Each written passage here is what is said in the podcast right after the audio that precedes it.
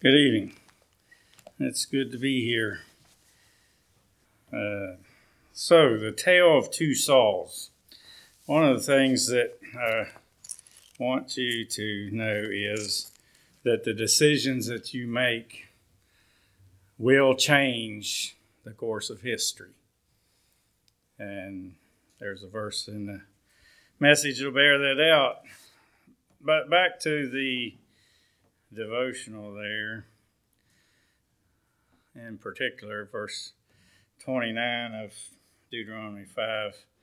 Oh, that there were such an heart in them, that they would fear me and keep my commandments always, that it might be well with them and with their children forever. Do you feel the heart of God in that? He wants things to go well with us. And so, as we look at this subject, the tale of two Sauls, there's a there's a well, I guess the kind of the way I did the study is to look at the how they compare and and the, this the contrasting decisions they made and uh, and how the outcomes were. And and it makes a makes a huge difference. God chooses who his people are, but think about one time who he chooses. John 3:16 says, "But God so loved the world that he gave his only begotten Son, that whosoever believeth in him shall not perish, but have everlasting life. So the choice then, really, as to who God's people are, falls on us, falls on me. Am I going to be one of God's people or am I not? And and that's one of the contrasting choices here. You know, uh, recently I was talking to somebody and we were uh, talking a little about the the things that happen in people's lives and and we get the idea that you know if I had a if I had an experience like Saul did in the New Testament, and a light shone from heaven and knocked me flat out. And Jesus said, I want you to quit going the wrong way and rebelling. I want you to serve me. We'd like to think there's no doubt we'd serve the Lord, right?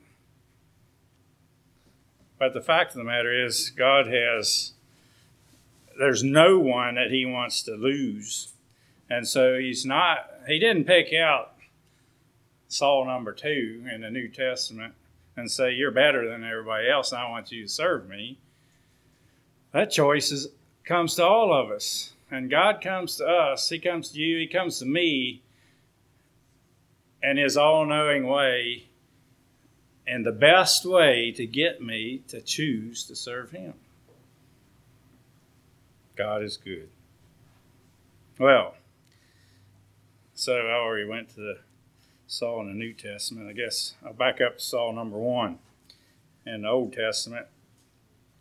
We have the story in 1 Samuel. Uh, I guess I'll begin in 1 Samuel 8. And to be honest with you, I knew enough ahead of time that I had to give this message that I was studying earlier, and and I had an assignment to preach at Bethesda, my home congregation, and so I used it. And I ran out of time on Saul number one and didn't get very much on Saul number two.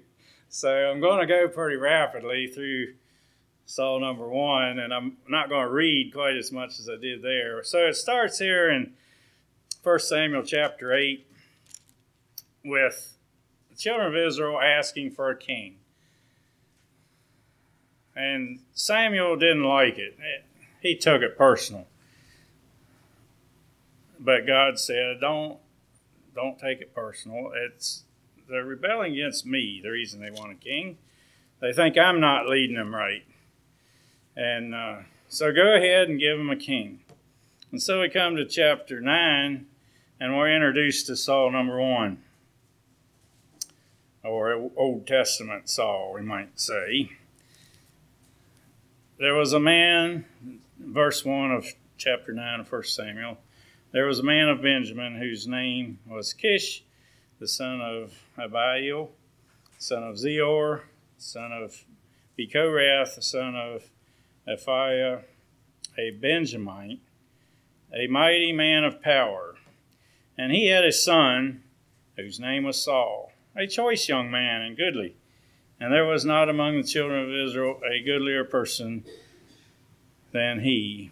From his shoulders and upward, he was higher than any of the people. So here we have an introduction to the Old Testament Saul. He was a he was a good man. And as you read down through there, he was a he was a godly man he he uh, was a hard-working man, and so he went out hunting for his father's donkeys, and they that were lost, and they couldn't find them, and so they were about ready to give up, and they decided, well, we'll go to the prophet's house and ask him. And so they went to the prophet's house. Well, we know, because we know the story, that Samuel was expecting Saul to show up. And the Lord had appointed Samuel to anoint Saul king, which he did. And and we see Saul as being a humble man. When Samuel told him what was happening, he said, Well, you surely don't want me. I'm of the tribe of Benjamin. Uh, that's the smallest tribe, and our family's just one of the not a very not a very proper family and no you don't you don't want me for this job but samuel told him the lord wants you and anointed him. And that was that was a private anointing then. And he told him that you're going to go and there's 10 things going to happen, 10 specific things that are going to happen when you leave here. And the Spirit of the Lord is going to come upon you. And then he gives him instructions that when the Spirit of the Lord comes on you, you do what the Lord tells you to do, and and then you'll there'll be a time you're to go to Gilgal, and I'm going to come and do sacrifice, but you wait there for me at Gilgal seven days till I come and tell you what to do. Well, it happened just like he said it would. And the uh, time came then, well, the 10 things, they all were specific. There's no doubt that it was God at work in his life. And, and I, had, I tried to think about things, you know, there's, has there been times in my life that that God has worked specifically so that I know for sure that it's God working. And there are there's there's times that that happens. I don't know that it was ten times all in one day, but it could happen that way as well. God wants us to know who He is, and He can bring things about to happen, and we can say, "Oh, it's coincidence," or we can praise God for His working in our hearts and and have faith and let Him build our faith. So now things happen then for uh, Saul. Uh, he gathered people together, made an army, and and he was he was mighty in defeating the enemy. But then it was about two years, near as I could tell, about two years later, that this assignment to meet at Gilgal happens. And so maybe somebody that studied it more found will find that a little different, but that's the way uh, I found it. And he met there. And what was happening, the Philistines didn't like this Saul rising to power and and defeating some of the enemies in battle, some of them in battle, and so they came with thirty thousand chariots. Go to this is moving on over to chapter thirteen, and uh, they had thirty thousand chariots, six thousand horsemen and lots of people, and they were coming against Saul and his son Jonathan, and their combined forces of the children of Israel were 4,000 men. 4,000 against 30,000 chariots, 6,000 horsemen, and lots of others. Uh, pretty unbalanced, isn't it? Saul was in strait. What are we going to do? He was trembling. Uh, pick it up here in chapter 13, verse 7. And some of the Hebrews went over Jordan to the land of Gad and Gilead. And as for Saul, he was yet in Gilgal, and all the people followed him trembling. And he tarried seven days according to the set time that Samuel had appointed. But Samuel came not to Gilgal, and the people were scattered from him. I've waited the seven days, he says, but it's just not happening. Do, do we ever do we ever get the idea that we know what's right, but because of the circumstances, I'm just going to have to do something that's wrong, something that's not right. Satan brings that temptation, and he brought it pretty forcefully to Saul. And so in verse 9, Saul said, Bring the burnt offering to me. And he offered the burnt offering. And he was not supposed to do that. It was supposed to be Samuel. And what happens? We go ahead. We know we're supposed to be waiting, and we go ahead. And as soon as it's done, what happens? Somebody shows up that we were waiting on. And it came to pass, verse 10, that as soon as he had made an end of offering the burnt offering, behold, Samuel came. And Saul went out to meet him, that he might salute him. And Samuel said, What hast thou done? And Saul said, Because I saw that the people were scattered from me, and that thou camest not within the days appointed, and that the Philistines gathered themselves together at Michmash. Therefore, said I, the Philistines will come down now upon me to Gilgal, and I have not made supplication unto the Lord. I forced myself, therefore, and offered a burnt offering. It was hard, but I just had to do what I wasn't supposed to do. Maybe the next time you get a temptation to do something you're not supposed to do, think about how ridiculous it looks when you're telling somebody later. I just had to do, I had to force myself to do the wrong thing not a very good answer, is it?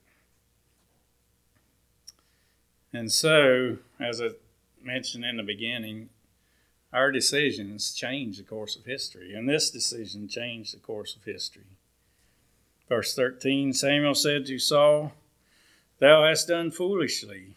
Thou hast not kept the commandment of the Lord thy God, which he commanded thee. For now would the Lord have established thy kingdom upon Israel forever.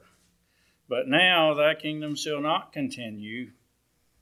The Lord hath sought him a man after his own heart, and the Lord hath commanded him to be captain over his people, because thou hast not kept that which the Lord commanded thee. And so the course of history was changed by his decision. And once we start justifying our disobedience, who are we serving? We're no longer serving God. And if we're not serving God, it's Satan. And there's, of course, other things then with disobedience. The in Saul's life, the disobedience continued and there were still excuses. And as we move on through his life, we can see it.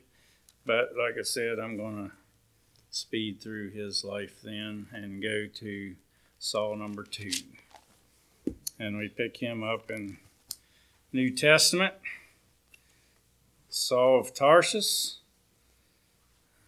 We first hear about him in Acts chapter 7.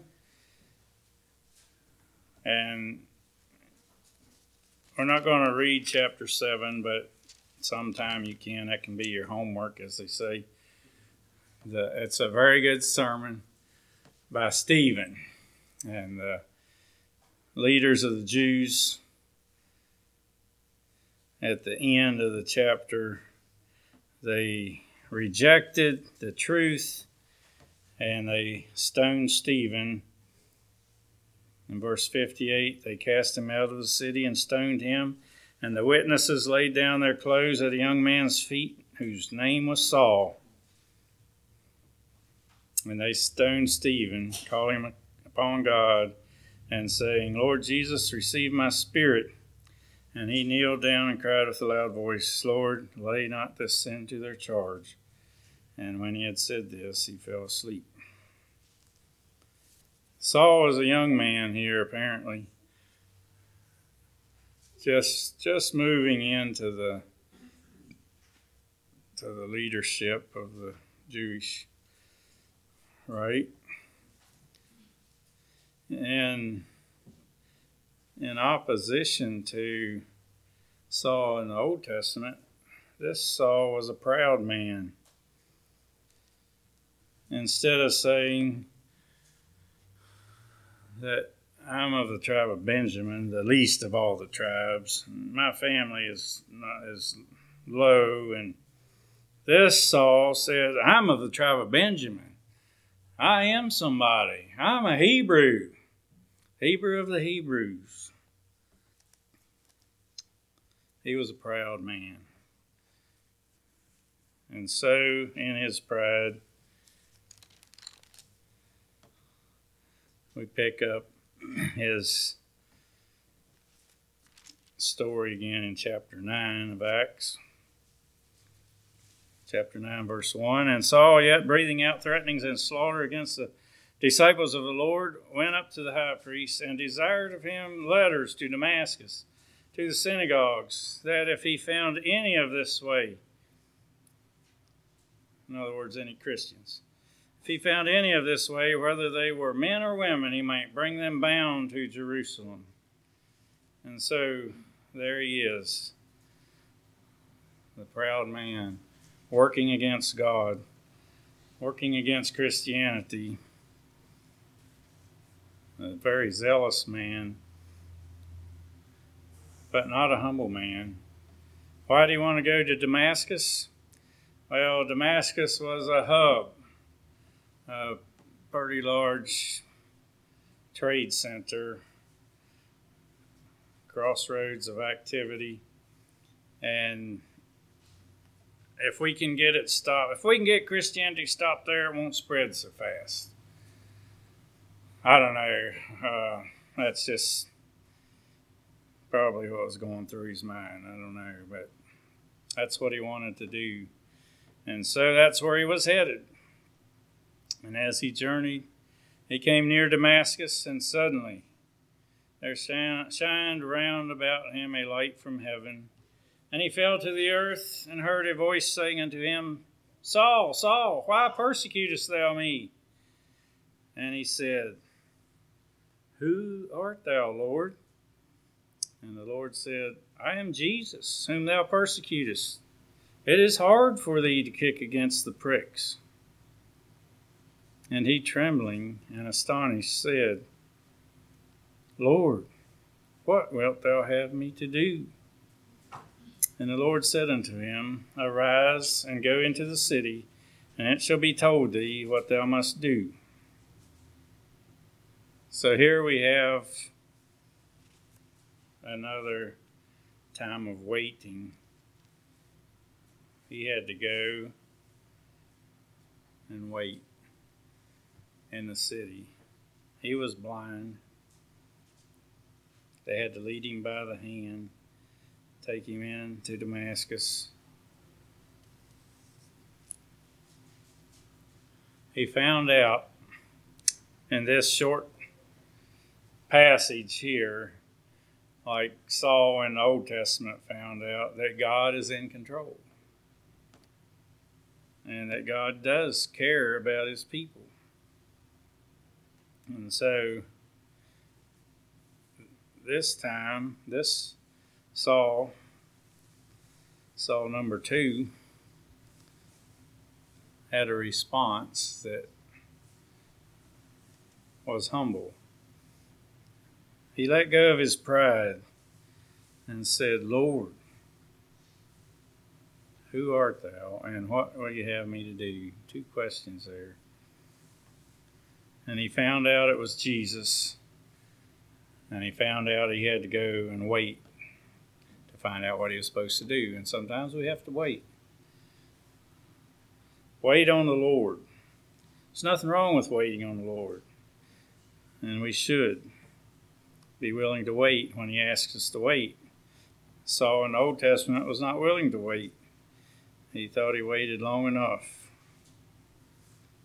Our response should be, What they'll have me to do? And Saul and his waiting, Saul number two here, chose to fast during his time of waiting. Saul in the Old Testament just became more and more agitated. Maybe if he would have fasted and prayed, it would have calmed him down. I don't know. I don't know what it would have taken to calm me down when fifty or sixty thousand people were coming to, against my four thousand. You know, it was really unbalanced. But we fight an unbalanced fight, you know. We can't do it. We have to have God. And so it's good for us to wait on the Lord and fast and pray sometimes. He humbled himself and he obeyed. And he spent three days there fasting and praying before an answer came. And we read later in one of his writings that he was then several years in Arabia. And I don't know how that compared. I should have probably did some more figuring how that compared to Saul's waiting those like I said, it was two years, I think, from when he was first ordained or uh, anointed king to where he was at Gilgal waiting, and Samuel wasn't getting there. But the Lord had things for Saul to learn during his period of waiting and taught him quite a bit. Then, if we move on to chapter uh, chapter 9, verse 17, I don't know, maybe we should get the story of Ananias. Back up to verse 10. And there was a certain disciple at Damascus named Ananias, and he and to him said the Lord in a vision, Ananias. And he said, Behold, I am here, Lord. And the Lord said unto him, Arise, go into the street that is called Straight, and inquire of the house of Judas for one called Saul of Tarsus. For behold, he prayeth, and hath seen a vision, and a man named Ananias coming in and putting his hand on him, that he might receive his sight. Then Ananias answered, Lord, I have heard by many of this man, how much evil he hath done to thy saints at Jerusalem. And here he has authority from the chief priest to bind all that call on thy name. But the Lord said unto him, Go thy way, for he is a chosen vessel unto me, to bear my name before the Gentiles, and kings, and the children of Israel. For I will show him how great things he must suffer for my name's sake. And Ananias went his way, and entered into the house, and putting his hands on him, said, Brother Saul, the Lord, even Jesus, that appeared unto thee in the way as thou camest, hath sent me that thou mightest receive thy sight, and be filled with the Holy Spirit. And immediately there fell from his eyes as it had been scales and he received sight forthwith, and arose, and was baptized. And when he had received meat, he was strengthened. Then was Saul certain days with the disciples which were at Damascus. And straightway he preached Christ in the synagogues, that he is the Son of God. Quite a change, wasn't it? And the reason I went back to get Ananias is here's a godly man but he knew about persecution. And he was facing an enemy. When God told him to go and baptize this man, lay hands on him, that he might receive his sight. He was he was going to help the enemy. That would have been difficult in his sight. But since God told him, he didn't argue. He just he made the statement. And God said, He's chosen. I've chosen him. You go. And Ananias went. And when he went, he laid his hands on him and said, Brother Saul. What a change.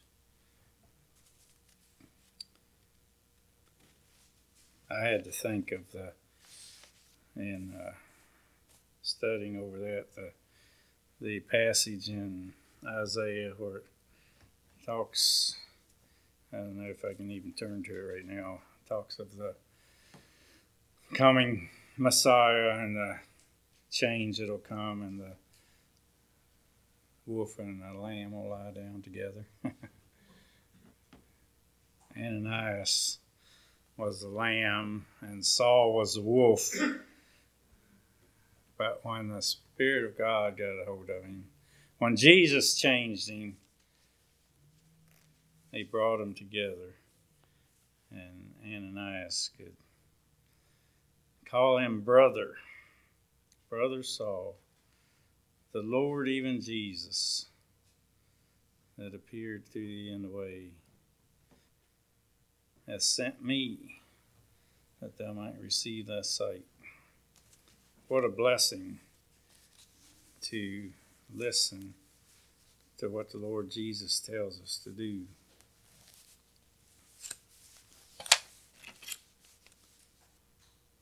Oh, here I have the verse written down Isaiah 11 6. The wolf shall dwell with the lamb. And also in Isaiah 65 25. 25 The wolf and the lamb shall feed together. How great the change is that God brings. And He enters into a person's life, and the person chooses to obey.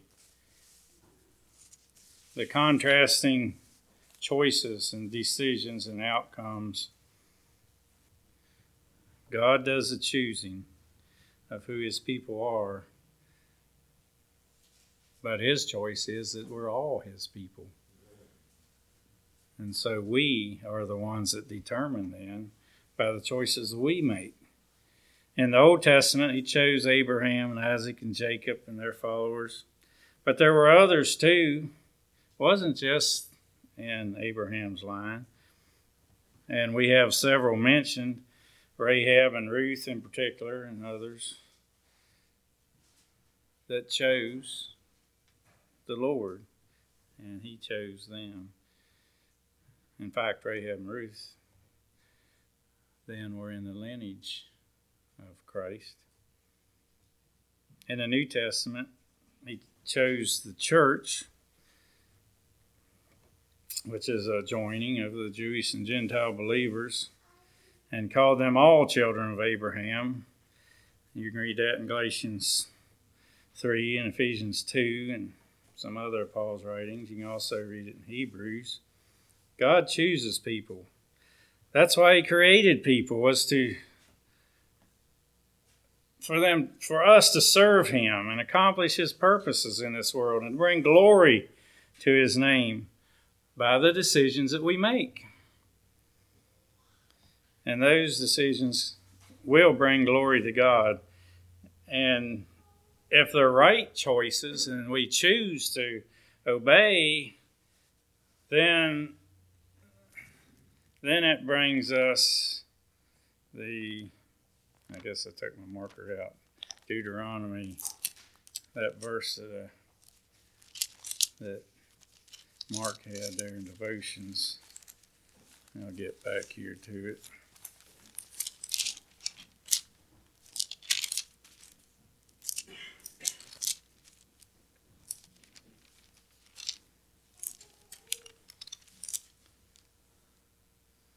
Oh, that there were such an heart in them that they would fear me and keep my commandments always, that it might be well with them and with their children forever right choices. That's what God wants. Choose His way, and it will bring glory to God. But guess what? If you make wrong choices and you suffer the sadness and you end up in the pig pen like the prodigal son, Luke 10, the and all the wrong choices lead to the pig pen, you're still going to prove that God's way is best. God's still going to get glory, but it's going to be at your cost, not at your blessing. So choose what is right and receive the blessing that goes with choosing what is right. And so then to wrap it all up, I did something that uh, nowadays you can do that you couldn't do years ago. You go and Google the tale of two Sauls, and there's quite a few uh, things that come up, and I didn't read them all, but there was one little uh, 50 second thing that recording that I thought summed it up very well. Saul in Old Testament was out hunting and he was converted. He was hunting donkeys and he was converted. And the Spirit came on him and he ended up apostate. Saul in the New Testament was out hunting. He was hunting Christians to put them in jail the Lord came to him. He was converted. Holy Spirit filled him, and he became an apostle. And the guy's name that was attached to that was, and that's not word for word for what he said, but the apostate and apostle, that was what intrigued me. His name was Vlad Savchuk or something like that. So give him credit for that. But that's what happened. And the choices that we make determine whether we become apostate or an apostle. Apostle is the one who goes out and preaches the word, right? Brings others to Christ. So So let's make the right choices.